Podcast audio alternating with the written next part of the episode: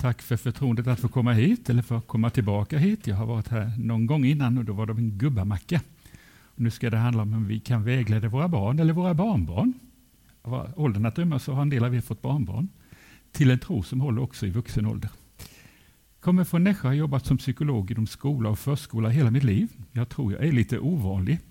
Är det någon mer än jag som bara sökt ett jobb och haft ett jobb under hela livet, fast ni är betydligt yngre än jag? Där var en som inte var så förändringsbenägen heller. Sen har jag haft samma fru i 50 år också. Jag tror inte den, är det någon som har haft samma fru i 50 år? Ja, Eskil har haft det. Ja. ja. Eh, vid sidan av jobbet har jag varit ute och föreläst och undervisat en hel del. Dels om det här jag ska prata om ikväll, hur man kan älska livet ut utan att kärleken och lusten tar slut, och också en hel del om föräldraskap. När jag för tio år sedan så fyllde 65, då tänkte jag nu har jag gjort mitt. Nu har jag passerat bäst före datum, nu går det bara ut för. Nu får unga fräscha krafter ta över. Ni som har fyllt 65, tyckte ni också att ni har passerat bäst före datum, eller? Det tyckte ni inte? Ni andra, ni kanske inte bryr om bäst före datum överhuvudtaget, eller gör ni det? Jag lyssnade på en professor i livsmedelshygien. Hon sa att man behöver inte bry sig om bäst före datum så länge det inte luktar. Jag tänker, då kör jag ett tag till och därför står jag här. Jag sa för någon att jag har visserligen kommit in i GTS-åldern. Det kommer ni som är unga upptäcka när ni kommer in i pensionsåldern. GTS-åldern. Ni känner inte till den diagnosen va? Jag glömmer, tappar och spiller. Men så kom jag på att jag har aldrig varit så klok som jag är nu. Jag har aldrig haft så mycket livserfarenhet, det gäller bara att komma ihåg det. När jag fyllde 65 så tänkte jag nu ska jag inte skriva någon mer bok. Men så var det en sak som, som fick mig att ändra mig. Vi pratade med goda vänner i vår ålder som hade barn. Och vi pratade om våra barn, hur det har gått för dem. Det är ofta pensionärer, ofta, de flesta har barn som har lyckats väldigt bra i livet. Och sen brukar jag och min fru ibland fråga, hur är det, är de engagerade i kyrka? Är de, har de kvar sin tro på Gud? Och då blir det ofta väldigt tyst. Och en del säger med sorg i rösten och med tårar i ögonen att eh, nej, de är inte engagerade i någon församling. Hur de har det med Gud, jag vet inte riktigt. Och jag tänkte, vi undervisar väldigt mycket om en massa andra saker, men jag har aldrig fått någon undervisning om hur man vägleder sina barn till en tro som håller. Jag frågade pastorn i den församling jag var då, som strax gick i pension, har du någon gång undervisat hur man vägleder barn till en tro? Nej, det har jag aldrig gjort. Och då tänkte jag, om ingen annan gör det får jag väl göra det. Så då blev det en bok som heter Våga visa vägen till en tro som bär. Och har tryckts i några upplagor och hörde att nu har den sålt slut. Vi vet inte hur det blir sen. Jag tänker lägga upp den här samlingen som tar en dryg timme på så sätt att jag pratar ungefär 10 minuter, en kvart åt gången för det är den tid som vuxna klarar att sitta still och lyssna koncentrerat efter en lång arbetsdag. Så när jag har pratat en liten, liten stund så gör jag en kort paus, ett par, tre minuter och då får du chansen om du vill att prata med de som sitter nära dig om vad du tycker och tänker om det jag har sagt. Du som är pastor här, du kände till den här värderingskartan. Är det några mer som har sett den här kartan innan? Det är några stycken, ja. Eh, det finns alltså en organisation som heter World Value Survey som undersöker värderingar runt om i olika länder i världen. Och så jämför man de här länderna för att se eh, hur värderingarna skiljer sig från olika länder. De flesta som bor i Sverige vet att vi, ja, vi tror väl att vi är väl ungefär som väldigt många andra europeer och folk i USA. Men tittar man på den här kartan, ju högre upp ett land ligger här, eh, desto mer sekulariserat är landet, desto mindre plats har religionen. Och ju längre man kommer åt det hållet, desto viktigare är det med det individuella självförverkligandet. Det här med familj och, och, och sådär är inte lika viktigt, det är det egna självförverkligandet. Och många kanske tror att Sverige ligger någonstans här i mitten. Det, det, det, det är ganska små bokstäver. Är det några som har sett var Sverige ligger någonstans? Här uppe ligger Sverige. Alltså vi är det, kanske det mest sekulariserade landet, det mest avkristnade landet och det landet där det egna självförverkligandet är viktigare än mycket annat. Hade ni någon aning om, ni som inte har sett det, att, det är, att det är så extremt? Det innebär att ska man vägleda sina barn till en tro som håller i Sverige så är det en större utmaning än i några andra länder.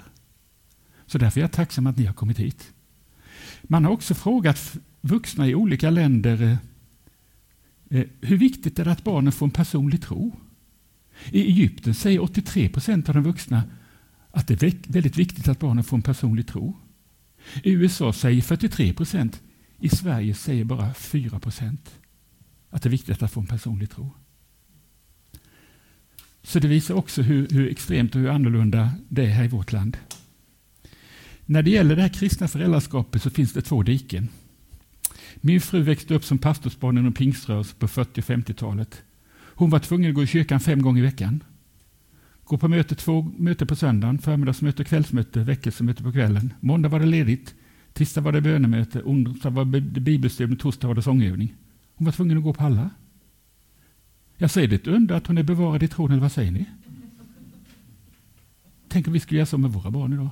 Det skulle slå bakut fullständigt. Eh, hon var, allt som var roligt var synd. Hon fick bara umgås med, med församlingens barn, inte umgås med några andra. Idag så, så har en del föräldrar, kanske inte ni, men en del andra föräldrar nästan hamnat i andra diket. Där man knappt inte vill eller vågar eller hinner påverka överhuvudtaget.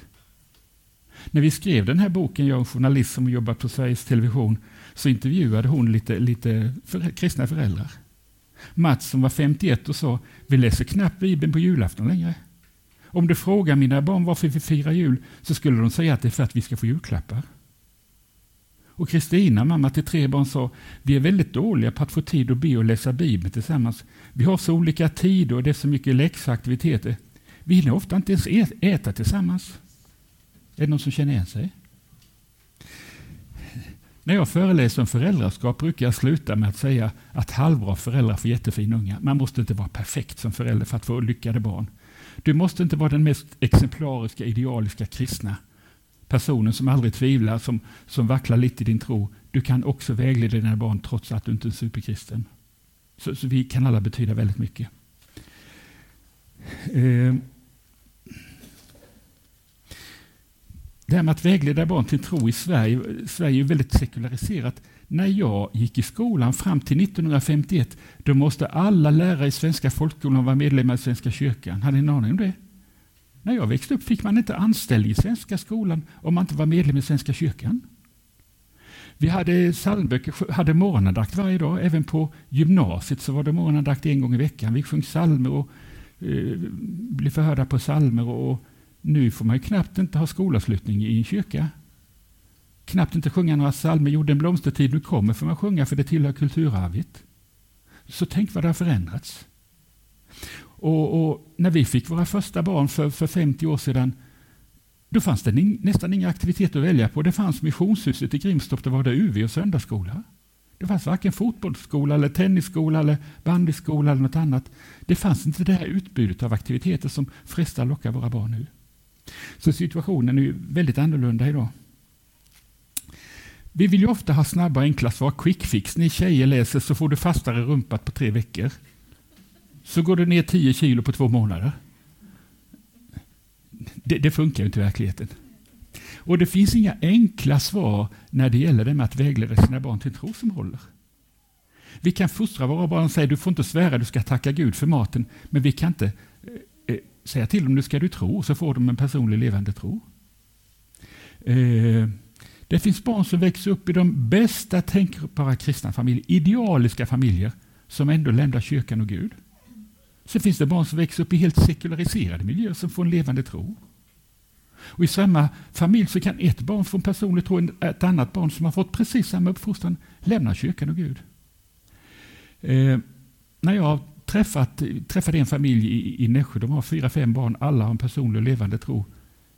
Och jag frågade dem, vad har ni gjort eftersom ni har lyckats med detta vägleda? Det som många andra inte lyckas med. Ja, vi vet inte. Det är en stor nåd. Och det är det. Men jag tror det finns vissa saker vi kan göra som kristna föräldrar som ökar sannolikheten för att våra barn ska få en tro som håller också i vuxen ålder. Ni vet i det gamla bondesamhället så sa man att man kan leda en häst till vatten men man kan inte tvinga den att dricka. Vi kan visa våra barn vägen till, till, till en kristen tro men vi kan inte tvinga dem och ska inte göra det heller. Ja, eh, hur mycket får man påverka barn egentligen? Nu, nu är det ju förslag att man ska förbjuda alla nya kristna skolor. Hur mycket får du som, som förälder påverka dina barn? Det finns ju riksdagsmän som har lagt förslag att det borde vara förbjudet att påverka barn i religiöst avseende före 12 års ålder eller 18 års ålder. Det är religiös hjärntvätt. Eh, ni känner alla till FNs konvention om barns rättigheter. Det står en massa rättigheter som barn har. En rättighet som man väldigt sällan talar om, nästan aldrig lyfter fram i vårt land. Några kristna gör det, men aldrig i profana sammanhang. i, ett, en av FNs, eh, eh FNs barnkonvention, så vi ska se om vi får fram det här.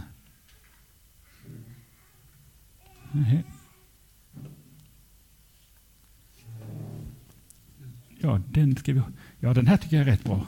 Mina föräldrar har inte velat påverka mig, det har påverkat mig mycket. Tänk vad sant. Om inte du påverkar dina barn så är det skolan och kompisarna och alla andra som gör det. Det var den här bilden jag skulle komma till. Vi ska se vad som händer. Ja. Enligt FNs barnkonvention, oj. Enligt FNs barnkonvention artikel 27 så står det att barn har rätt till en andlig och moralisk utveckling. Hur många av er känner till det? Vill ni räcka upp handen att barn har rätt till en andlig utveckling? Ja, det är inte konstigt att det inte är många som känner till det.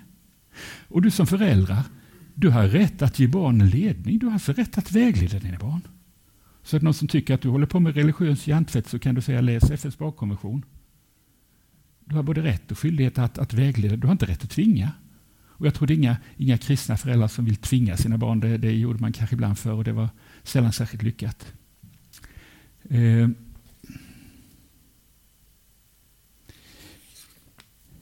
Det finns en rädsla eh, att påverka, att påverka barn. Eh, många föräldrar är väldigt osäkra. Barn har rättigheter. Vad har jag för rättigheter? Hur mycket får jag påverka? Vi ska strax komma in på hur vi ska påverka våra barn på ett bra sätt. Sen, måste de ha, sen har de en egen vilja och måste få välja själva. Eh, vi ska se vad som kommer sen. Jag har lite dålig koll på vad som är på gång här. Vi ska se. Ja, nu har ni redan sett det. Har ni se vad det stod? Nej, vad bra. Eh, man frågade alltså tonåringar i USA, vem har betytt mest för att du har fått en tro? Är det mamma, eller pappa, eller kompisen, eller pastorn eller söndagsskollärarna? Ni som var lite, lite slöa och inte var snabba på att se vad som stod här, ni får gissa, vem har betytt mest för att barn får en, andlig, en personlig tro? Ni som såg det, du såg det, ni får inte, ni får inte säga det. Många svarar ju kompisarna. Men eh, i USA var det så här. Den som har betytt allra mest är mamma. Tänk att mamma alltid ska komma före pappa. Tidningen Kamratposten frågade svenska skolbarn vem vill du helst bli tröstad av när du är ledsen? Först kom mamma, sen kom kompisarna, sen kom ingen och sen kom pappa på fjärde plats. Så vi, föräldrar, vi fäder är kanske lite dåliga både på att trösta våra barn och prata med våra barn om Gud. Jag tror att mammor överlag är bättre. Kanske det är därför Bibeln säger ni fäder fostra och vägled era barn efter Herrens vilja. Det är så lätt att man överlåter det till, till, till mamma, men vi pappa, har, vi pappa har också ett ansvar där. Ja, eh, jag tänkte ni skulle få samtala om vad är det som gör att många barn som växer upp i kristna familjer och kanske i en församling också, sen när de blir tonåren eller blir vuxna så lämnar de kyrkan och ibland också Gud. Vad tror ni är de vanligaste orsakerna. Samtala om det ett par minuter, sen vill jag veta vad ni, har, vad, vad ni tror det beror på. Så varsågoda. Ja, då avbryter jag er där. Innan jag får reda på vad ni har sagt så vill jag vara lite tydlig här att eh, mamma och pappa är de som betyder mest. Sen är det inte så stor skillnad på pastor, mor och farföräldrar, ledare i kyrkan och vänner. Det ligger ganska lika, det betyder ungefär lika mycket. Eh, det som är rätt intressant är att mor och farföräldrar betyder ganska mycket. Jag har träffat en del i min ålder som säger att eh, de var dåliga på att vägleda sina egna barn. Nu, tar man med, nu satsar man mer på sina barnbarn. Se till att de kommer till kyrkan och skjutsar och hämtar dem till olika aktiviteter. Och när jag upptäckte det här att mor och farföräldrar var viktiga, vi hade ett av våra barnbarn hos oss, och, eh, jag tänkte, min fru och jag, hon var en vecka, nu ska vi satsa på det här. Så vi hade morgonandakt och kvällsandakt. Eh, vi spelade kristna barnsånger när vi åkte i bilen. Eh, vi läste barnens bibel. Jag var på nyhetskonferensen och fick gå på en massa barnmöte. Och sedan så sa Rebecka, tio år när hon åkte därifrån, du farmor, det var mycket om Gud och Jesus den här veckan. ja, så har man missat det med sina egna barn så kan man ta igen det lite grann på sina barnbarn faktiskt. Sen kan man inte dra den här slutsatsen att att bara för att barnen kanske lämnar kyrkan och Gud som har varit en dålig förebild, som jag sa innan, även goda förebilder för barn som ibland lämnar. Kyrk, ja. Sa du att den här undersökningen var från USA? Det var från USA, ja. Tror du att den skulle se likadan ut i Sverige? Jag, jag tror att mamma och pappa kanske kommer högt upp, kanske kompisarna kommer lite högre upp, jag vet inte. Har du själv någon tanke? Jag vet inte. Ja, men ja, det vore intressant att veta. Ja, det vore intressant att veta. Ja.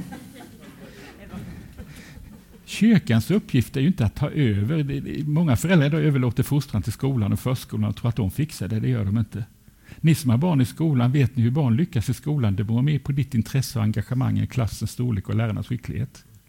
Det finns också en tendens, nu anställer vi en barn och ungdomspastor, så får han se till att barnen kommer med på vägen och så offrar jag lite pengar. Vi tar inte vårt ansvar. Eh, då ska vi se här, vad är det som gör att många barn lämnar kyrkan också Gud? Vad har ni sagt? Kan ni säga någon sak var, några stycken av er? Eller ni pratar om helt andra saker? Nej, det tror jag inte. Vad sa ni? Varför lämnar många barn? Det här spelas in också så att ni får tala in det. I vår grupp pratade vi om att det kan handla om vilket eh, kompisgäng man har runt omkring sig. Ja, Är det någon mer som går till kyrkan, då är det lätt att slinka med dit. ja precis. Men om man träffar en annan grupp kompisar så slinker man åt andra hållet. Ja, då, det spelar väldigt stor roll. Det pratade vi om.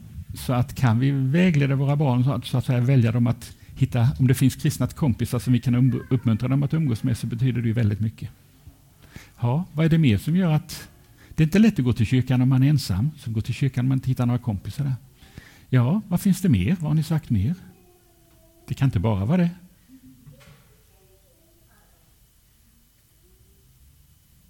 Ni kommer inte på något mer? Jag har kommit på några saker, men det har ni också gjort tror jag. Ja,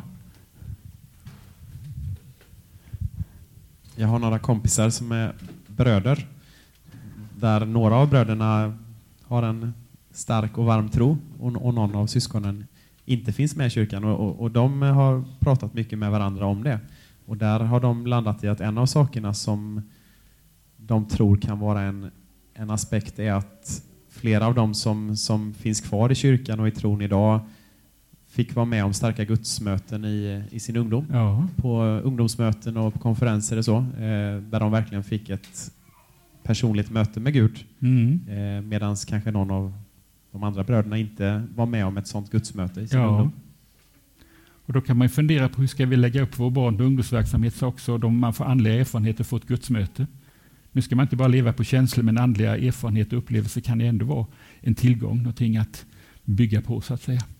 Vad finns det mer än de här två sakerna som gör att en del lämnar? Ja, vad säger du? en sak. Ehm, jag tror att eh, om, man, om det är viktigt för en själv som förälder, alltså, det är inte som att om det är det så kommer de att vara kvar, det är inte så jag menar, men om man visar att det är viktigt och att det betyder väldigt mycket för mig som, som mamma eller pappa då, Ja. så eh, tänker jag att det ändå kan smitta av sig. Liksom, att, det, att det kanske också, ja, men, vi går till kyrkan på söndagar. Liksom. Ja, ja. Inte att det ska vara krav och press och tvång, liksom, men ändå att man på något sätt lever i att relationen är viktig. Liksom. ja. Att, ja. Jag är så gammal så, så när jag växte upp så var det rätt ofta vittnesbördsmöte i kyrkan. Vi kanske ibland när våra barn har kommit upp lite grann i åldern skulle berätta för våra barn eh, vad tron betyder för oss egentligen. Så att de inte bara ser att vi går till kyrkan, att vi ber, men att berätta lite mer personligt vad tron betyder för oss. Det finns andra saker som gör att, att många lämnar kyrkan. Vi lever i ett samhälle där vetenskapen är så väldigt högt. Hur kan man vara så, så gammaldags och dum i huvudet som man tror att, att eh, Jesus gick på vattnet, att det kunde bota sjuka? Och när man gör undersökningar av, av lektionerna i religionskunskap på gymnasiet så framställs det ateistiska som det mest naturliga. Och de som tror på Gud eller muslimer, de är lite efter, lite bakom flötet så att säga. Så det är klart att det är också en sak som påverkar. Vi ska se om det var några mer saker jag fick med här. Det är lite dålig kontakt här, vi ska se vad som händer.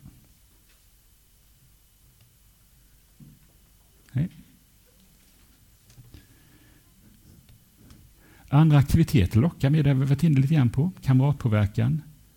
Man vill ha bevis för att man ska tro. Man har inga andliga erfarenheter. Man kanske är besviken på kristna och på Gud. En tonårsflicka ringde till mig för, för några år sedan och sa hon var helt förtvivlad. Jag vet inte vad jag ska tro. Pappa han är lovsångsledare i församlingen men hemma så slår han mamma. Eh, jag tror det inte finns någonting som gör att barn börjar tvivla när när vi kristna föräldrar inte lever som vi lär. När vi har en hög bekännelse i kyrkan, hemma är det helt annorlunda. Ja. Eh. Vi föräldrar tar inte vårt ansvar. Ja, det ska vi komma in på också sedan. Ja. Han ni ser det. Hur vet man, om Gud finns, hur vet man att han finns? Hur ska vi egentligen kunna vägleda våra barn? Jag har en del tankar kring det. Jag vill säga att jag är ofta ute och föreläser om föräldraskap och hur man håller kärleken levande. Men det här med att vägleda sina barn till en tro, det är faktiskt det svåraste att tala om. För det finns inte så mycket skrivet om det här. Och jag har inte själv varit särskilt lyckad på det här. Jag tycker i övrigt jag har varit en rätt skaplig förälder. Men när det gäller den här biten fick jag leva om mitt liv, då skulle jag ta större ansvar. Men jag vill ändå dela några tankar med er.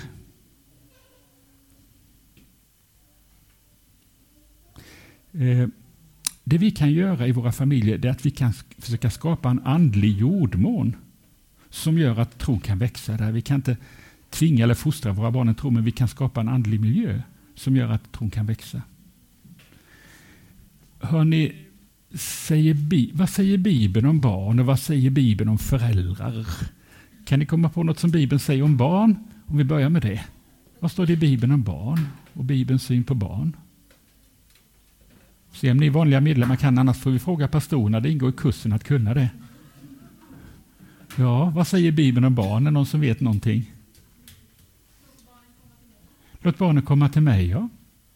Eh, vi ska alla vara som barn. Ja, vi talar låt barnen komma till mig. Vet ni vad Jesus höll på att undervisa om just då när lägenheten visade bort barnen? Han höll på att lyfta fram en fråga som många funderar på här i Norra Hammarhovslätt idag också. När är det egentligen rätt att skiljas? Ska man skiljas? Det var det han höll på att undervisa om. Så det var en ganska viktig sak, så han kunde säga jag ska bara predika färdigt. Får se om jag har tid sen. Han tog sig tid med barnen. Vi ska också bli som barn. Står det något mer om barn? Ja, det är väl det man kan mest. Nu hörde jag inte. Ja, se till att ni inte föraktar någon av dessa små till deras änglar se ständigt min himmelske faders ansikte. Tänk, Jesus var flera tusen år före FNs barnkonvention. Ja, han var radikal och före sin tid också. Se inte ner på barn, förakta inte barn. Han gav barnet värde och han gav kvinnor ett värde. Ja, eh, det står också på något ställe att eh, barn är en Guds gåva. Livsfrukt är en lön. Guds rike tillhör barnen. Man måste inte ha en viss IQ och en viss ålder för att ta del i Guds rike. Guds rike tillhör barnen. Och det är Guds vilja att inget enda barn ska gå förlorat. När Jesus berättar liknelsen om, om eh, heden som lämnade 99 för att söka det förlorade fåret, det är just eh, hänvisning till barnen. Det är då Jesus säger, så det är inte heller min himmelske faders vilja att någon av dessa små ska gå förlorade. Om vi tittar på det här med föräldraskap då, står det någonting hos föräldrar? Får vi någon uppmaning i Bibeln? Är det någon som vet någonting om det? Ja. Ja, varför står det inte ni kvinnor, ni mödrar? Ja, det är väl mest papporna man tilltalar där. Jag tror väl att det är väl inga föräldrar som medvetet retar sina barn, barn retas med varandra, men vi kanske retar upp dem när vi blir jättearga för småsaker. Eller när vi låter vårt dåliga humör gentemot chefer gå ut över barnen. Det står några saker här. Eh, Dels det här kända ordet i Ordspråksboken, led in den unge på den väg jag ska vandra så vi kan inte därifrån när han blir gammal. Alltså, Bibeln talar om vikten att grundlägga goda vanor. Eh, det är viktigt att vi grundlägger goda andliga vanor också, inte bara att de ska borsta tänderna och allt det där och inte äta för mycket chips och Coca-Cola. Det gäller att grundlägga goda vanor också. Se inte ner på barnen, det var det vi sa innan. Eh, Sen står det i Efesierbrevet vi ska fostra och vägleda våra barn efter Herrens vilja. Inte tvinga, men fostra och vägleda. Sen står det på ett annat ställe vi ska inte behandla våra barn så att de förlorar modet. Vi ska fostra och vägleda men inte trycka ner och hämma dem som de får dålig självkänsla. Som man kanske ibland gjorde eh, förr i kyrkan. Ja, hur ska vi då kunna vägleda våra barn? Dra konsekvenserna av det här. Det allra viktigaste är nog att vi är en positiv förebild. Barn påverkas mer av vårt liv än av våra ord. Mer av vad vi gör än av vad vi säger. Så man kan titta lite grann på hur jag som förebild, och jag tycker att jag har haft en hel del brister i, i, i som förebild så att säga.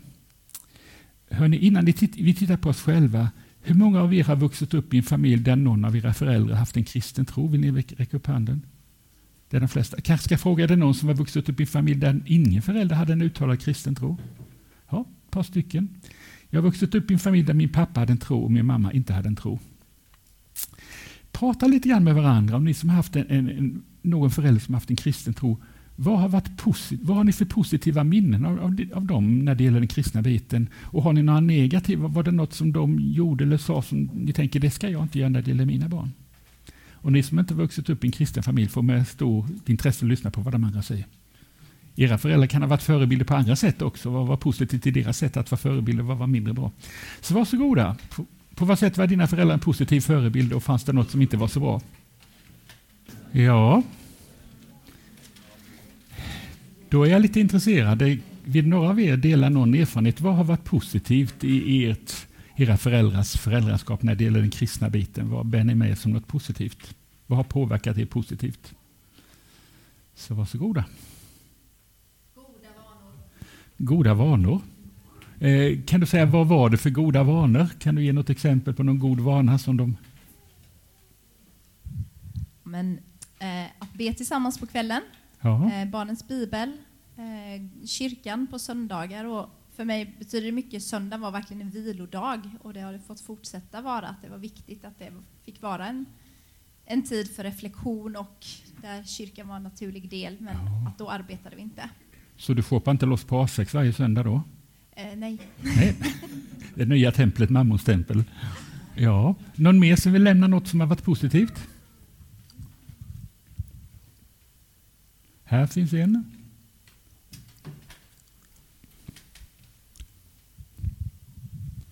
Jag har haft en, en förälder som varit kristen, en som Ja. inte har varit det. Jag tycker att min mamma då, som har varit kristen har varit mycket tryggare och lugnare i sig själv än vad pappa har varit. Det med Och du goda- tror att det är kopplat till tron lite grann Jag också? tror att det är kopplat till Det är inte bara en temperamentssak, utan tron kan göra att man blir lugnare och tryggare också. I det här fallet är det nog både och. Ja. Eh, med den mannen ska nog ha både och. Nej, men sen just det här med goda vanor, det, man märker hur det påverkar när folk pratar om det här med Ja, men vi bad för maten och vi bad för det och det och det. Och det hade jag en mamma som gjorde och en pappa som inte gjorde. Och en pappa som blev irriterad när man gjorde det. Jaha. Han tyckte att sånt är, det är fjantigt. Jaha. Paja bilen kunde jag lägga handen på, men nu ber vi för bilen. Men Gud har större problem med våran bil. Det där är patetiskt. Att liksom varit en irritation i det. Man märker liksom hur, hur det har påverkat min tro också. Sen med att jag kan vara sån här... Jag kan tycka att folk är fjantiga när de ber för maten än idag ibland. Ja. Skärp er, ni kan väl be för dagen, sitta och be för maten och fjantig. Ja. Alltså liksom, jag tror att det är indoktrinerat än idag. Liksom, Ja. Hur mina föräldrar har betett sig ja, just när jag det. var liten. Ja. Någon mer som vill säga något? Där var någon, ja. Jag tror att em, det har med språkbruk att göra i familjen. Eh, Hur då? om föräldrar använder svordomar och, eh, ja, och förtalar eh, an- alltså, Ja, ja, språkbruk i, i, i stort. då, så- så. okej. ja. Jag växte upp i en familj där min pappa hade en tro, mamma hade inte en tro. Eh, vi pratade väldigt sällan om Gud. Eh, pappa läste Bibeln högt och bad en gång, det var på julafton, då läste han julevangeliet och bad. Jag minns inte vad han sa, men jag minns fortfarande vilken innerlig gudsrelation han hade då. Innan han gick till jobbet så böjde han alltid sina knä och bad vid sängen. Han, eh, han gick till kyrkan till Frälsningsarmén. Han utövade ingen större påverkan på mig att jag skulle göra det. När jag har blivit vuxen så har jag förstått att trots att det inte var mycket tvång och aktiv påverkan så har han betytt, påverkat mig mer än jag tror. Eh, han... Eh, när, när andra människor talade illa om någon, då sa han alltid dem i försvar. Han eh, umgicks också med en, en del missbrukare, en del alkoholister i stan som andra kristna inte gjorde. De umgicks han, han med. När han blev gammal, han var ganska blyg, men så gick han ändå och besökte, gick till långvården. Det fanns en avdelning och frågade de som aldrig får besök. Så gick han och besökte och satte sig och lyssnade bland de, eller satt sig jämte de sjuka som aldrig fick något, eh, något besök. Efter hans död, när jag tittade i hans papper, så så såg jag några kort och så stod det Levi Lepracenter. Pappa hette Levi. och Han hade satsat en hel del pengar nere i Indien för att, att bygga upp ett eh, center för le, lepra spetälska där man kunde ta hand om le, spetälska. Så han levde på ett sätt, han, han sa inte så mycket men hans ord påverkade, eller hans liv påverkade väldigt mycket. Vi kan ju fundera på eh, hur är vi som förebilder? Eh, och I vilka avseenden är vi förebilder för våra barn? Eh, förlåt, vi ska se. Det allra viktigaste det är väl kanske att vi har ett... Eh, hur påverkar tron våra relationer? Hur märks din och min tro i relationen i familjen? Hur märks det att jag har en tro i mitt sätt att bemöta min fru? Vi talar mycket om jämställdhet i samhället. Den kristna etiken talar mycket om att vi ska underordna oss varandra och vara beredda att ge lite mer man kanske får tillbaka och inte bara se till att det blir rättvist. Hur bemöter vi våra barn? Ger vi dem den, den respekt och den kärlek som vi skulle behöva? Många barn som lämnar Gud och kyrkan ibland, kanske ibland eh, en revolt mot föräldrarna för att man inte känt sig sedd och älskad. Eh, jag ska hoppa över några här, jag ska komma tillbaka till det här sedan. Ska se. Eh, man kan också på, fundera på hur påverkar min tro min tid? Hur använder jag min tid? Hör ni, får ni ihop livspusslet? Jobb och familj och egen tid. Och så är det kyrkan och barnens andliga fostran också. Det är inte lätt att få ihop livspusslet och få balans i livet. Det här med balans i livet, egentid, begreppet fanns aldrig när vi fick barn för 50 år sedan. Något nytt som har kommit, egentid. Eh, hur mycket tid lägger du och jag ner på eh, att kolla på skärmen? Är ni som andra vuxna så lägger ni ner i snitt två timmar per dag på att kolla på en skärm. Det kanske inte ni gör, men andra gör det. Hur mycket tid lägger vi ner på att shoppa? Hur mycket tid lägger vi ner på att träna och koppla av? Allt det där har ju sin plats, men hur mycket tid lägger vi ner på att engagera oss i kyrkan, att ställa upp för andra människor? Hur använder du din begåvning? Eh, Bibeln säger allt vad du gör, gör det som om du tjänade Gud. Försök att se antingen du byter blöjor på senila på, på något servicehus eller jobbar på en bilverkstad eller företagsledare. Se det som en gudstjänst. Använd dina gåvor också i församlingen. Jag tycker det är lite synd ibland när vi talar om gåvor. När man talar om gåvor, framförallt i karismatiska sammanhang, så talar man om de så kallade tjänstegåvorna. Att vara evangelist, och apostel, och profet och lärare, vad det nu är. Bibeln talar om ett 15-20-tal olika andliga gåvor som vi kan ha, som vi skulle behöva lyfta fram. Sen finns det en massa naturliga gåvor som är minst lika viktiga som de andliga gåvorna. Hur, hur, hur använder du din begåvning för att tjäna Gud? Hur använder du dina pengar? Bibeln talar en hel del om pengar, vi tänker rätt mycket på pengar också. Av din ekonomi, hur mycket går till shopping och nöjen och avkoppling och hur mycket går till att du är beredd att satsa för att eh, tjäna Gud. Och Jag tror att ni känner när det gäller de här sakerna som blir ganska personliga. Man, man känner att man lever inte som man borde. Då får man en viss tröst i Paulus som sa att det goda som jag vill det gör jag inte alltid. Det onda som jag inte vill det gör jag. Så nu tänkte jag att ni skulle få prata med varandra om eh, hur, hur märker dina barn att du har en tro, förutom att du kanske inte svär och super och slåss och går i kyrkan på söndagen? Hur märks det i vardagen? Och, och, och, om det inte märks så mycket, hur skulle du vilja att det märktes? Vad skulle du vilja att den här kvällen, vilken förändring skulle du vilja att den här kvällen leder till, till eh, i ditt liv så att säga? Så varsågoda, lite personligt men jag tror det är viktiga frågor att ställa sig och lyssna på andra också. Så varsågoda. Ja.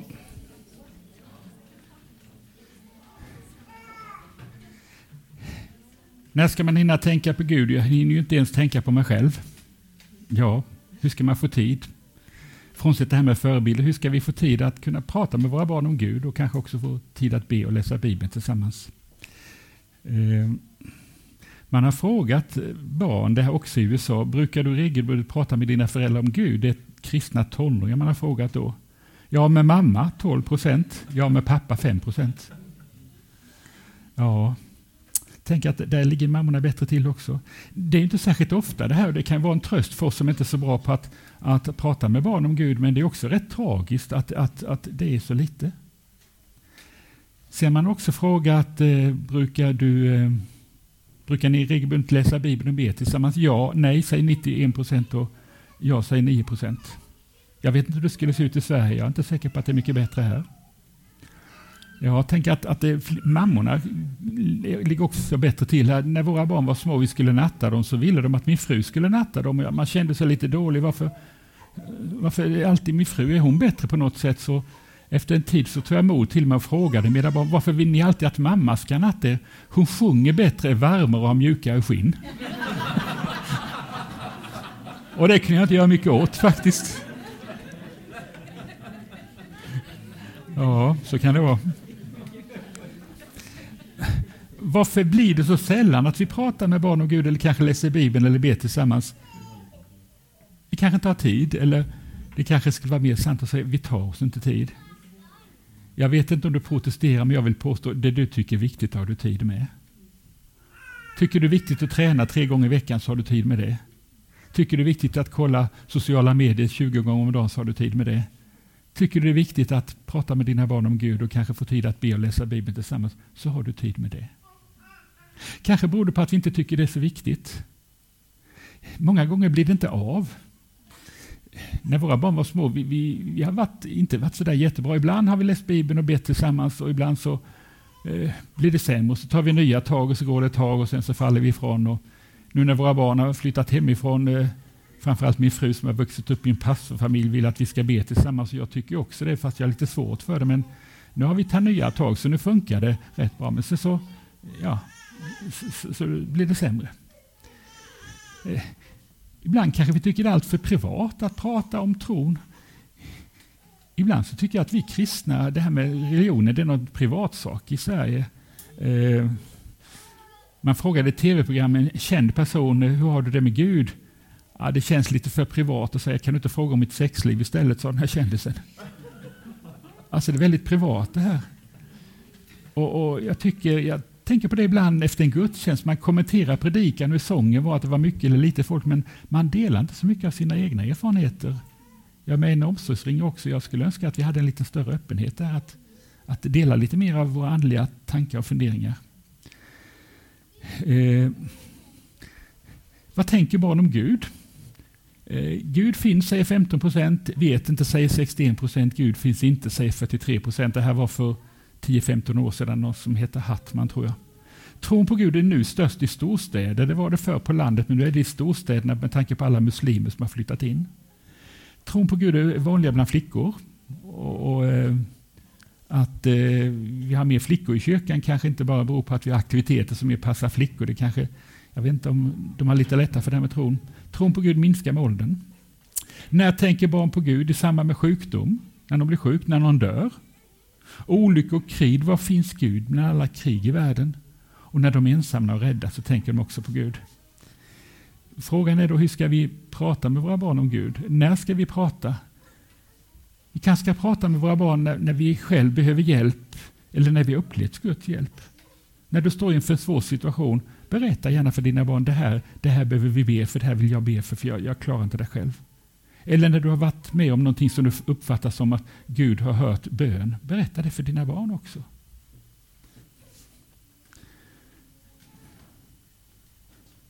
Se, kommer något? Vi kan ju prata med våra barn om Gud när barn normalt brukar, brukar tänka på Gud. I samband med dödsfall, när farmor eller farfar har dött.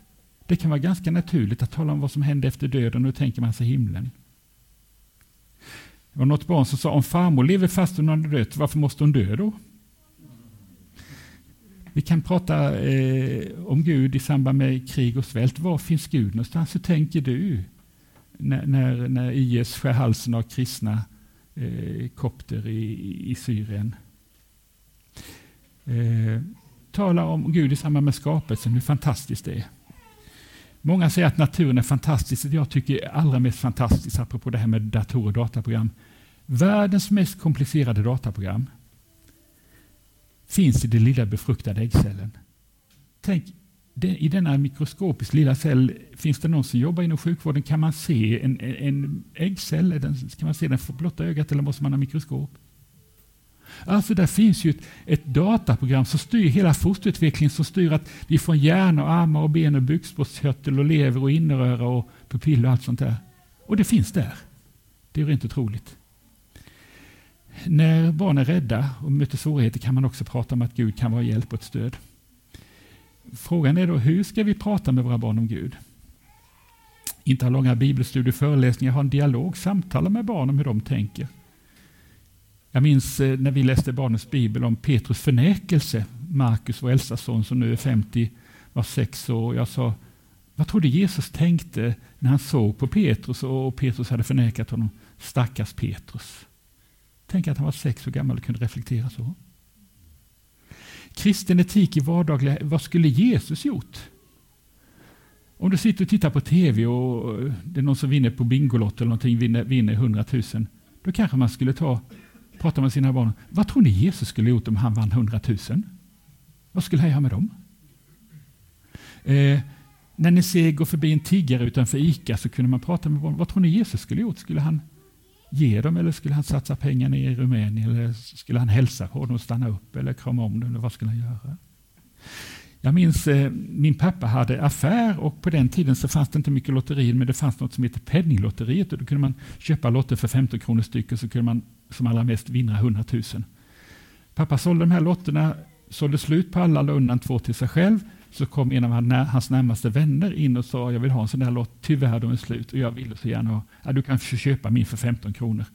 Och så köpte han, gav han bort den för 15 kronor och då vann den här vännen 100 000, det motsvarar nog någon miljon nu. Och Expressen kom hem och, och skrev en stor rubrik, han gav bort 100 000. Och blev, blev du inte besviken? frågade journalisten. Nej, det står i Bibeln att man ska samla skatt i himlen och inte på jorden, säger pappa.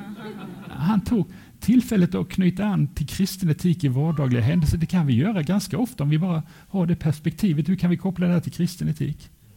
Hör ni, tjafsar ni någon gång i era äktenskap eller? För det är inte bara jag och min fru som gör det. Är det pastorsfrun? Tjafsar ni också? Jaha. Nej, nej, nej, ni är pass nej, nej, just det. Det är det man kallar för dubbla budskap. Alltså, barn ska inte höra när vi tjafsar om det bara slutar med att vi blir ovänner, men tjafsar vi och det blir ett bra slut, och någon av er kan säga förlåt mig, förlåt det var dumt gjort, jag tänkte inte på det, förlåt mig. Och barnen är med så kan man knyta an till Bibeln talar mycket om kristen, Bibeln talar mycket om förlåtelse, det är jätteviktigt att förlåta, så kan man samtala med dem om det. Tala lite grann om vad tron eh, betyder för, eh, tron och församlingen betyder för dig. Försök också ge en sann bild av Gud, av Bibeln och av kristna. Så det är inte en sockrad bild som gör, som gör att barnen sen när de kommer till honom upptäcker att det var en falsk bild de gav. Vi ska se om jag hade att jag skulle läsa högt här. I söndagsskolan får ju barn lära sig att Gud har bön, men Gud har ju inte alltid bön på det sättet vi vill i alla fall. Eh, så här var det en kvinna som sa, mina föräldrar sa alltid att Gud hör bön och att man kan bli frisk om man ber till honom, säger Maria, 38 år. När jag var 25 och fick jag cancer. Det var en chock att Gud inte svarade på bön. Jag lämnade både Gud och församlingslivet. Det tog många år innan jag kom tillbaka. Jag önskar att mina föräldrar hade lärt mig bibelordet Hans tankar är högre än våra. Då hade jag förstått att det finns mycket som vi inte begriper, men att Gud finns med mitt i svårigheterna. Det står ingenstans att livet ska vara enkelt. Så jag tror vi ska ge en sann bild av, av Gud. En sann bild av Bibeln också. Det finns mycket fantastiskt i Bibeln och som psykolog är jag imponerad över vilka goda levnadsråd det finns där. Jag har börjat läsa en hel del lyckoforskning, hur man blir lycklig, får ett rikt och meningsfullt liv. Och samma principer som lyckoforskarna kommit fram till finns i Bibeln. Men det finns mycket som är konstigt i Bibeln, i Gamla Testamentet, som man inte fattar och begriper sig på. Det gäller också att ge en sann bild av kristna. Kristna är inte alltid helgon. Kristna kan vara hemska ibland, men det är liksom inte Guds fel.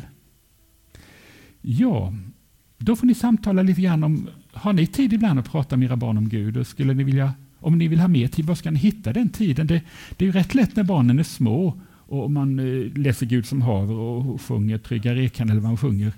Det är lite värre när de blir äldre. Hör ni, har, har ni fredagsmys? Det har man nu va? Vad, vad gör man när man har fredagsmys? Det vet inte jag som är pensionär. Äter man tacos då? Godis och ser på TV? Då är ofta hela familjen samlad. Tänk om man skulle ta ett par minuter och läsa Bibeln och be tillsammans. Eller sjunga någon sång. Då är hela familjen samlad. Ja, hur har ni det när det gäller att prata med barn om Gud och hur skulle ni vilja ha det? Så varsågoda. Ja. Jag ska hålla på i 20 minuter till ungefär och det är ett par saker till jag skulle vilja ta upp. Vi har pratat om det här med att samtala med barn om Gud och som att be tillsammans. Gud som haver barnen kär, se till mig som sliten är. Är det inte så ni känner er? När allt är gjort och man ska sätta sig och natta barnen. Eh, hur ska man få till det här med, med att be, be tillsammans? Det är ju så att bön fördjupar relation till Gud. Om man bara pratar om Gud så verkar han rätt långt borta, men när man pratar med Gud och ber så kommer han betydligt närmare. Och det var det jag upplevde när min pappa var en gång om året på julafton. Han hade en väldigt nära gudsrelation. Eh, det finns skrivna böner. Bönen Gud som haver har funnits ända sedan, eh, sedan någon gång på 1700-talet. Sen finns det väl också, ni som alliansar, finns det inte någon UV-bön också? Jag kan inte det där, jag har aldrig gått i UV, men jag tror att våra barn har lärt sig någon UV-bön också. Sen finns det personliga böner också. En del av oss föredrar skrivna böner, andra kanske lite mer personliga böner. Eh, känns det naturligt att be personligt, ibland så kan vi också försöka få våra barn att de också ska be. De har det ganska svårt, för det är ett sätt att få barnen att be det att försöka att man turas om att fullborda eh, vissa meningar. Du kanske börjar och säger, gode Gud, tack gode Gud att du hjälpte mig i den här knippiga situationen idag. Så kan du fråga dig, om finns det någonting du kan tacka Gud för? Och så kan du säga något och så kanske ditt barn kan säga något. Gode Gud, hjälp mig att. Du ber tillsammans med dina barn någonting du behöver hjälp för och så kanske du kan fråga dina barn, är det någonting som du tror att du behöver Gud, att Gud ska hjälpa dig med? Gode Gud, förlåt mig att det händer alltid någonting inom oss när vi ber. Ibland får vi ett bönesvar, men, men när man säger tack gode Gud, man tackar Gud, då fylls vi av tacksamhet. När vi ber till Gud för andra människor, då växer vår empati, så bön påverkar oss, även om vi inte alltid får ett konkret bönesvar. Ibland blir vi det bönesvar vi själva bett om. Har du märkt det när man ber mycket för en annan människa så stannar det inte vid en bön. Man kanske bönen gör att man engagerar sig och också gör någonting för den andra människan. Ja, eh, ska se vad som händer. Här fanns några eh, mor och farföräldrar, du och dina barnbarn. Som pensionärer betyder det mycket. Det är balansgång det där. Eh, hur mycket får man påverka sina barn? Om föräldrarna inte har en kristen tro måste man kolla med föräldrarna hur mycket. När barnbarnen är hos oss kan vi läsa Bibeln och be tillsammans. Och vad får vi påverka? Eh, berätta vad tron betyder för dig i aftonbön. Ge kristen media. Min, min fru har varit ganska bra på det här. En av våra pojkar går inte så mycket i kyrkan med sina barn. Och, eh, så alltid när det är julafton så köper Kerstin en kristen bok eller en kristen kassett eller DVD eller sånt där. Så när våra barnbarn nu ser att det är från farmor, då är det nog något om Gud och Jesus. ja. Det vi alla kan göra är att be för våra barn och för våra barnbarn. Det kan betyda mycket. Eh, vi ska se vad som kommer här. När barn kommer i tonåren så är det inte konstigt att de börjar tvivla. Och det är inte konstigt att du och jag tvivlar. Jag vet inte om ni tvivlar ibland. Jag har nog aldrig tvivlat på att Gud finns, men Gud, bryr Gud sig om mig och vill han leda mig och svara Gud på mina böner. Jag tror det är viktigt att vi talar med våra barn när de kommer i tonåren. Det är inte konstigt att man tvivlar ibland. Jag frågade en flicka, en tonårsflicka i vår församling, tvivlar du ibland? Ja, det gör jag. Har du pratat med dina föräldrar? Jag pratade med mamma, men det gör jag aldrig om. Hon bara grät och grät och grät. Hon blev helt förtvivlad. Det gör jag aldrig om. Så sa jag, har du pratat med din pappa? Ja, hur var det? Det var jättebra. Varför det? Han hade tvivlat på precis samma sak när han var ung. Det, det var inte så konstigt att hon tvivlade. Hur har du hanterat dina tvivel? kan vi prata med våra barn om när de har kommit i en, i en lagom ålder. Tvivel är också någonting som kan stärka tron egentligen. Har du gått igenom tvivel eller svåra kriser och klarat av det här så kan, kan det stärka din tro. Vi behöver inse hur vi själva lära våra barn också att Gud använder människor som tvivlar, som har brister i sin karaktär och som har misslyckats. Eh, Gud kunde använda kvinnan vid Sykasbrunnen. Hon hade haft fem män och den hon nu hade inte, var, var inte hennes egen. Eh, Sackaius, som var en ekonomisk brottsling, använde Gud. Han blev en stor filantrop. Och Elia han var deprimerad och ville ta livet av sig, men han fick också bli till stor glädje där. Och Petrus, den där skrävlande typen som sa att om alla andra förnekade ska minsann inte jag göra det. Så var det en liten flicka som undrade men han var Jesu lärjunge och då fegade han ur. Så Gud kan använda oss även om vi inte är de perfekta kristna. Ja, innan vi kommer in på den sista punkten, det här med barnen och kyrkan och ska barn gå till kyrkan och vad gör man när de inte vill? Så får ni prata lite grann om det här med aftonandakt och be tillsammans. Eh, är det någonting som ni får till ibland? Eller vad skulle behövas för att ni skulle börja med det? Så varsågoda. Ja, församlingen är viktig för oss. Eh, vad gör man för att församlingen ska bli viktig för våra barn också? Är församlingen och kyrkan viktig för våra barn också? Varför är det viktigt att barn går till kyrkan? Antingen till aktiviteter som är anpassade för dem eller följer med familjen till gudstjänst. Och vad gör man när barnet inte vill, när de bara protesterar? Jag har några tankar kring det, så får ni samtala om det till sist. Vi pratar mycket om, det var någon av er som sa, i familjen grundlade ni goda vanor och det här med att gå till kyrkan tycker jag är en god vana. Jag och min fru har som vana att vi går till kyrkan i stort sett varje söndag. Och det är inte alltid att man har så stor lust med det, men man kan ändå bli välsignad ändå. Det, det, det är ändå bra att ha vissa goda vanor. Förhoppningsvis kanske barnen går i en kyrka där man får träffa, träffa kristna kompisar. Eh, många barn går i skolor eller klasser där det kanske inte finns några kristna kompisar. I bästa fall så finns det i kyrkan kompisar som man trivs med. I bästa fall får man i kyrkan också kunskap. Eh, lära sig om Gud och Bibeln. Jag har haft, i mitt jobb haft kontakt med vissa barn som växer upp inom Jehovas vittne. Alltså om ni visste vilken bibelkunskap de barnen har, alltså där kommer vi frikyrkliga långt, långt efter. Och att många barn, kanske, eller tonåringar, förlorar tro när de kommer upp och börjar högskolan, det är att vi kanske inte har gett barnen själv för sin kristna tro. Jag kan inte så mycket om kristna ungdomskonferenser, men det handlar mycket om lovsång och andliga upplevelser. Men det här man kallar för apologetik heter det väl? Va? Att ge skäl för sin tro, att kunna försvara kristna tron, att ge våra tonåringar argument för kristen tro. Det tycker jag att vi har varit lite dåliga på. Jag har inte så mycket inblick i det, men jag har känsla av att det, det behöver vi bli lite bättre på. I bästa fall kan de också få andliga upplevelser som kan berika deras liv. Men vad gör man för att få barn att gå med till kyrkan då? Det är ingen lätt fråga. Vi kanske ska planera i god tid. Vi hade så när våra barn, vi ville att de skulle följa med åtminstone på gudstjänst upp till en viss ålder, åtminstone en gång i månaden. Och, och, det är rätt bra att kanske planera i tid. Nu är det en sån här söndag då vi vill att hela familjen förs åt till kyrkan. Det är sånt man kan göra innan de kommer upp i, i tonåren, kanske någon gång ibland också. Så man inte bara väcker barnen. Nu ska vi till kyrkan, upp med den, nu ska du följa med. Det gäller att försöka motivera varför man eh, ska gå till kyrkan. Jag hade vissa problem när en av våra söner sa jag vill inte gå till kyrkan, jag är ju redan kristen, varför måste jag då gå? Då var jag lite psykolog och kunde det här med betingning. Så vi hade inte lördagsgodis, de fick söndagsgodis direkt efter gudstjänsten. Så blev det en positiv betingning. Jag får använda lite grann den psykologi man kan. Det var lite lurigt det där. Jag tycker när barnen är små så ska det inte vara ett fritt val. Jag hörde om någon familj som hade ett par barn fem och ville inte följa med till kyrkan. Då stannar hela familjen hemma. Det är kanske att ge barnen för stort inflytande. Eh, jag pratade med en invandrarfamilj i vår församling som ofta hade sina barn med i kyrkan. Jag sa, fantastiskt, ni har era barn med på gudstjänsten. De var inte så gamla, 6-28 år någonting. Eh, ja, men det är naturligt. I vår kultur så ställer man upp för varandra. Det följs man åt som familj. Och, och det är kanske är någonting vi har att lära, att, att, att man följs åt som familj. Eh, det är väl fint om man kan låta barnen ta ansvar om de är med på en gudstjänst. Stå och hälsa välkommen, vad trevligt att ta upp kollekten. Hjälpa till med ljudet kanske. I en av våra eh, serveringsgrupper i kyrkan så är det en familj som ofta har sina barn med. De får hjälpa till att servera kaffe och diska. De känner sig delaktiga och tänk vad mycket beröm och uppmuntran de får. Och de får känna att de är med i en arbetsgemenskap. Vi kanske ska låta barnen ta lite större ansvar i kyrkan. I många saker när det gäller våra barn så får vi förhandla och kompromissa. Och man kan försöka förhandla och kompromissa och också hitta någon slags, eh, någon, någon slags strategi som både barn och vi vuxna kan acceptera. Ju äldre barnen blir, desto mer tycker jag de ska få bestämma.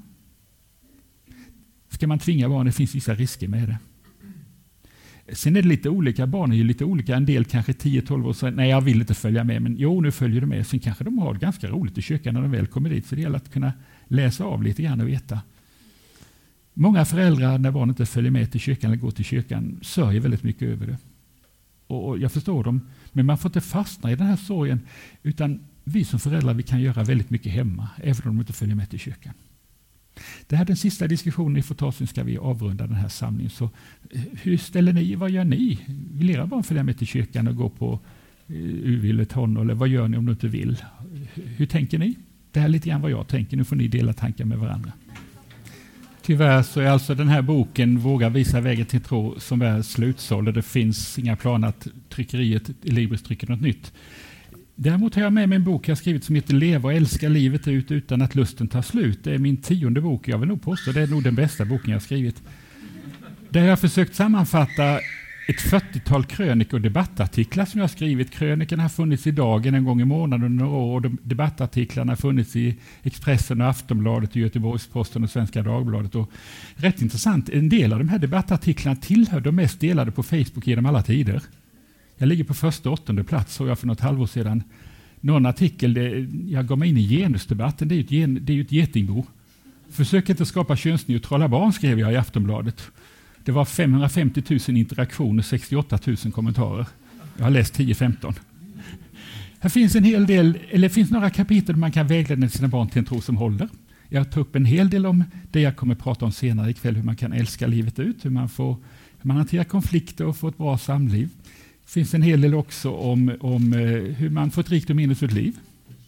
Finns där, många kvinnor brukar säga, oh vad bra, den måste jag köpa för den behöver min man läsa. Det är inte så ofta män läser relationsböcker, men jag vet hur män funkar, så jag har skrivit en bok som män också läser. Hur ska en sån bok vara? Liten och tunn, inget kapitel längre än tre sidor, så han orkar garanterat igenom den. Ni som har barn som eh, går i skolan eller snart börjar skolan, det finns ett litet häfte som heter Hjälp dina barn att lyckas i skolan också i livet. Det utgår ifrån den forskning som, finns, som visar att hur barn lyckas i skolan beror mer på ditt intresse och engagemang än klassens storlek och lärarnas skicklighet. Det finns också lite tips om hur du ger dina barn livskunskap, hur de får ett rikt och meningsfullt liv. Jag har också med mig en bok som heter Våga ge av dig själv, du kan göra skillnad. Det handlar om hur du ska kunna upptäcka dina andliga och dina naturliga gåvor. Och hur du ska kunna hjälpa dina barn att också de ska kunna upptäcka de gåvor och talanger som, som Gud har gett dem. Jag tar upp det på ett eh, ganska annorlunda sätt. Den här boken kostar 50 kronor, eh, 100 kronor, den kostar 50 och den här Leva och älska livet ut kostar 200 kronor. Ni kan passa på antingen nu efteråt eller efter nästa samling. Ni kan betala kontant eller swisha. Hör ni det här med, med att så. Vi kan så med det Gud som ger växten. Hör ni olika fröer? Är det några av er som brukar så fröer? Jag, jag vet att på baksidan står det lite grann om grobarhet. Det är olika fröer som har olika grobarhet. I en del så kanske 80-90 procent gror och kanske andra kanske inte gror. Det beror kanske lite grann på fröet också. Sen beror det också på jordmånen. Eh, det du sår nu, du kanske inte ser resultatet. Deras tro kanske inte börjar spira nu. Det kanske börjar spira långt senare. Och då gäller det att is i magen och ha tålamod. Jag har tagit reda på lite grann här. Eh, frö från en sälj det måste komma i jorden inom två veckor, annars kan det inte gro, då dör det. Frö från en bollmört kan börja gro efter 40 år om det först då kommer i rätt jordmån. Och det finns frö som från en lotusblomma som man har hittat i en mosse som har kunnat börja gro. Man har konstaterat, frågar man inte hur, det här fröet är mer än tusen år gammalt och så kommer det i rätt miljö så börjar det gro. Det här kan nog vara en tröst för dig och mig. Vi, vi kan så och så kanske inte det börjar spira nu, utan det kanske börjar spira så småningom. Tack för att ni har kommit hit och fick jag, fick jag ge någon liten uppmaning. Ni som har kommit hit, ni brinner för de här frågorna. Ni är engagerade för de här frågorna. Ni tycker de är viktiga.